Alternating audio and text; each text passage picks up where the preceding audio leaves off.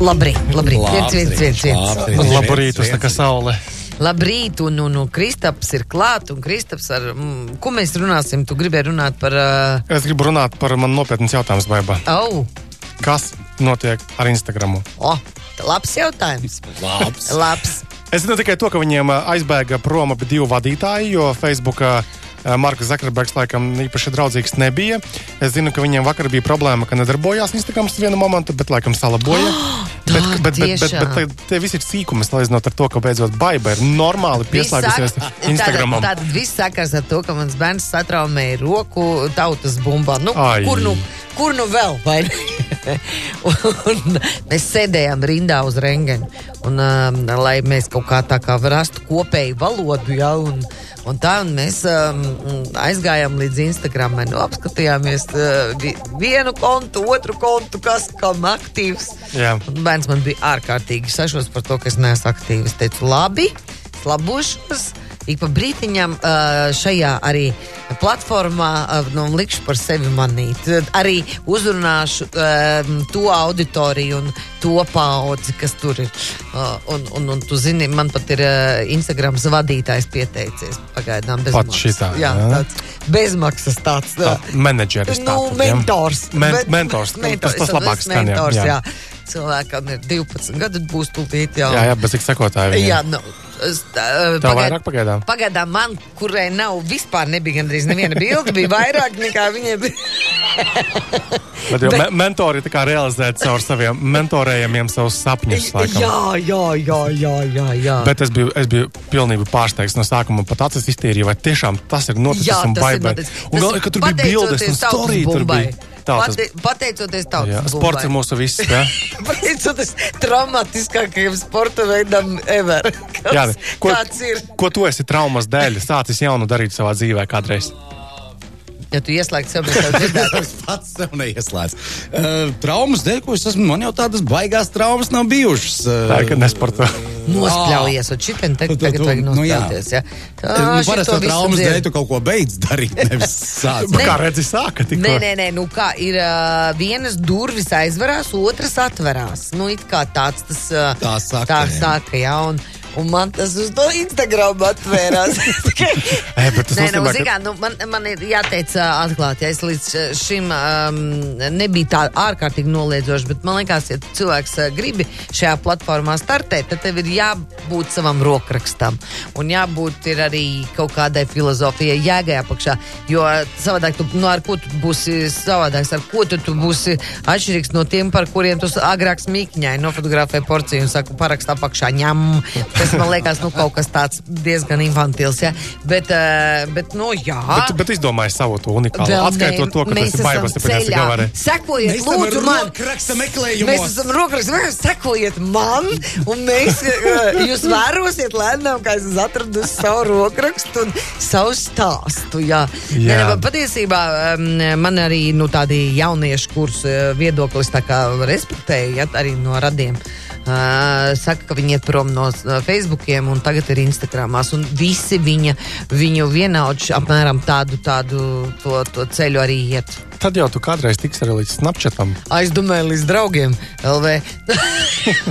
Aplis būs noslēdzies, būs draugos. Uh, līdz Snapchatam, jā, nu varbūt. Jā, Pajautā mentorei, Es zinu, zinu, viņai Snapchatu tur- es zinu. Snapchat, Jā, jā, tur ir, tur ir filtriņi, tie foršie taurentiņiem. Jā. Un, nu, man, man, jaunajam, Kuru- kuru- ā, kuru dēļ cilvēki operācijas ā, taisa? Galaxy Note ā, 9, pa- ar kuras es ārkārtīgi apmierināta. Uh, ir, ir arī mm, Man ļoti. tagad man plinkos jāliek. Ir, ir arī ļoti daudz iespējas ielikt Arī taurentiņos un, un, un sirsniņās un viskaut kā. Runājot par, par Snapchatiem tādām lietām, taču jauniem iPhone bija tā problēma, nu, pēdiņās problēma, ka cilvēki sāka pārmest, ka tas lielais iPhone XS Max nu, pārāk piegludina sejas un padara smukas sejas, kad bildējas ar priekšējo kameru. Ah, ka pilnīgi tā bija problēma un ka nosauca pilnīgi par beauty gate, jeb, jeb skaistumu gate, kas agrāk taču bija tie band gate, kad locījās tie Jā, iPhone. jā. Reāla problēma, bet nu, nedēļas gaitā jau bija arī zinošāki cilvēki, tehniskāk izskaidrojuši, nu, ka tas tā nav īsti, nu, tā nav funkcija. Jūs vienkārši Bet- bet tā vienkārši, tā, nē, Tas nu, vienkārši tāda esat. kamera piegludina, bet, bet tas ir tehniski apsvērumu dēļ. Un noteikti to var pielāgot, ja nu pēkšņi cilvēki ir, nu, negrib tik smuki būt uh, nu, bildītais savās. Mm -hmm. Bet, uh, zin kā, patiesībā vakardiena tev būtu bijusi grūti, ja tu būtu um, gājusi uz Jack White koncertu. Jo es tā skatos pēc sociālo tīklu dalībnieku sajūsmas, ka viņiem tur bija jānodod telefoni. Ja kāds mūsu klausītājs tiešām bija vakar, vai tiešām tā bija, nu, cik es sapratu, baigi daudz pasākumu mums nav Latvijā, Bet kur to domāju, pieprasa vai palūdz darīt. Jo man nav īstenībā, ja es, es aizēju uz koncertu un man traucē tās paceltās rokas ar, tām, ar, tā, ar to filmēšanu. Man traucē, bet es nezinu, labi, es mēģinu sev audzināt. Zini, ir daudz arī šeit droši vien koks ar diviem galiem. Nu, tas tāds mazliet izskatās pēc vēl lielākas burzīšanās pirms un pēc koncerta. Saņemt savu ierīci atpakaļ. Tā ir mazākā problēma. Liekas, ka Kur tad tev tā jāskrien? Vēl būtu labi, ka tos zīdaiņus vēl kādās maisos salikt arī nepiemērotos koncertos. Vienā maizā ieliek mobilos un otrā zīdaiņus. Nu, tādus maziņos bērniņus, kuriem pēc idejas būtu jābūt mājās, siltā gultiņā un, un nevis trokšņainā pasākumā, kas ir domāts pieaugušiem. Šeit es saprotams runāju īgno cilvēku vārdā.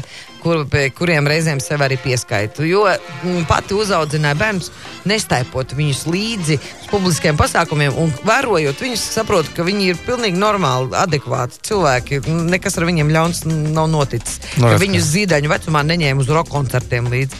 Bet, bet par tiem telefoniem runājot, tur noteikti daudz kas atkarīgs no tā, kas tas par uh, koncertu un pasākumu ir. Kāda tipa, ja viņš ir tāds nu, uh, mierīgāks, intīmāks, kaut kādā ziņā, tad, protams, nu, bez telefoniem rīktīgi pareizi varētu būt. Bet, ja kaut kāds traks un dūls, nezinu, roka koncerts tāds, tad man liekas, ka tur nav tur tik lielas nozīmes. Nu, tāpat visi tur. Galu galā tagad būs priekšpēdējā lēnā un vajadzēs gaismiņas uh, arēnā. Nu, domā, ka kādam vēl ir šķiltavs. Nu, tad, Tagad jau zini, ko, laikus, ja tu, jā. gribi, ja tu gribi gaismiņas, ja, tad tev pie ielas ir jāizdala gaismiņas patiesībā. Jā, jo tāda arī bija Nu, tas jau gadījuma. tāds sarunāts tad variants. Nu, tagad mēs te pacelsim izdalītos lukturīšus. Tur jābūt tam ir emocionāli, saprot, viens. Nevajag pēc tam lukturīšu, tāpēc, ka lukturīši tāpat būs izmesti kaut kur miskastā, labāk izmantot to, kas jau ir. Tā tad uh, telefonu. Lukturīšs, kurš Nu, zaļā domāšana. Jā, tieši tā zaļā domāšana. Prāta vētra taču baigi reklamē, ka viņi ļoti zaļi savā koncertūrā, kas viņiem tā skārda bungu tūra bija. Tas un šitais viņiem tur, man liekas, vismaz piecas relīzes saņēma pa to periodu. Runājot par uh, bebīšiem un uh, skārda bungām, tad Taxify beidzot ir ieviesuši kaut kādu interesantu uh, sadaļu, respektīvi komforta auto. Tātad tu vari atlasīt kaut kādus, laikam, normālākus auto, un ir iespēja arī mm, beidzot pieprasīt arī auto, kur ir bērnu sēdeklīši, kas paredzēti bērniem no 4 līdz 12 gadu vecumam. Tas bija tas viens no tādiem lielākajiem pārmetumiem, kas bija taksifajam veltīts pēdējos x gadus. Ā, Kad tu, nu, pie normālajiem ā, takšu kompānijām, kas ir klasiskās taksometra kompānijas, tu varēji pie dispečera rezervēt. Tad man vajag tikos un tikos auto ar bērnu sēdeklī. Taksifai gadījumā tas nebija iespējams, un arī diezgan saprotamu iemeslu dēļ nebija iespējams. Un, ja godīgi, es diezgan tā nu, skeptiski raugos, ka viņam sanāks tagad, uh, jo palielam tas ir tāds laikā mainīgs piedāvājums ar tiem taksometru braucējiem. Galu galā mēs runājām pirms nedēļas vai divām, ka uh, Taxify tagad uh, par brauc, braucienu atcelšanu no klientu puses tev būs jāmaksā. Uh, Tāpat arī par gaidīšanu nepamatota būs jāmaksā. Viss tiek darīts, lai, lai tie lietotāji bezjēdzīgi neraustītu arī tos taksometru vadītājus, kuru nav tik daudz. Nu, kā jau apmierināti. saprotam, Jā, un normāli. Nu, skatīsimies, kā tas praksē darbosies. Jebkurā gadījumā izmaiņu ir daudz. Uh, Malači, ka ne tikai Parīzē ievieš elektroskūterus, bet arī piedāvā jaunas pakalpojumus arī mūsu pusē. Ah, un plus arī uh, feature jaunā ir tāda, ka varēs redzēt, cik tad konkrēti maksās tas konkrētais brauciens. Jo iepriekš tur laikam bija ap aptuveni. Sen neesmu braucis ar taksifēju. Ka iepriekš bija aptuveni kaut kādi aprēķini. Iespējams, var palabot, protams, mūsu klausītāji. Lūk, tā ka jā, un uh, lielais trakums uh, nejēdzīgais bija, ka Facebookam noplūda tie 50 miljoni uh, lietotāju datu. Uh, vienas kļūdiņas, pašu kļūdiņas dēļ, ko viņi tur nepamanīja labu, labu laiku. Bet, nu, runā tā kā, ka datiem nav piekļūts pārāk daudz, un, uh, ja Facebook Kas Facebookā par datiem tādiem, kas ir tā jāsargā? Nu, kā Pasak man privā, lūdzu. privātie dati, nu, jebkurā gadījumā tā informācija, ko tu uh, gribēji rādīt tikai draugu lokam, nevis publikai, tāpat arī informācija tev par tavu mm, dzīves vietu, un vismaz valstu vai pilsētu. Nu, tur, ir, tur ir diezgan daudz informācijas, ko tu pat neapzinājies, ka tā ja ir privāta un svarīga. jau Facebookā. Jā, tas ir jāsaprot, Tad bet tā, vienkārši tu jau galvā a priori pieņem domu, ka tu esi sasniedzams jebkuram cilvēkam. Bet tiem, kas ir tev apstiprināti cilvēki, nu, jā, pareizi tu saki. viņi nevar tavus datus nevienam pārsūtīt, ja viņi grib. Var, bet to jau nedara neviens īsti. Nu, tādā automatizētā formātā. Ja man samaksās, es Jāņa datus jebkam, jebkur, Redz, par to man bija bažas. jebkam, jebkur, jebkurā laikā. Viss. Kurā, ka viņš no cēsīm. Uz, uz, uz, uzrunājiet baibu Instagramā. Jā. Lūdzu, par ko, godīgu konkrētu samaksu. Es pateikšu, ka Jānis nāk no cēsīm. Nu, to datu viņai ir galvenais tik daudz. Jā, es pat jā, zinu, nu, kā saka, kurā, kurās iestādēs viņš ir pavadījis tā ilgāku laiku. Cēsīs. Lūdzu! Jā, laiks mums beidzās. Kristaps sit pa pulksteni.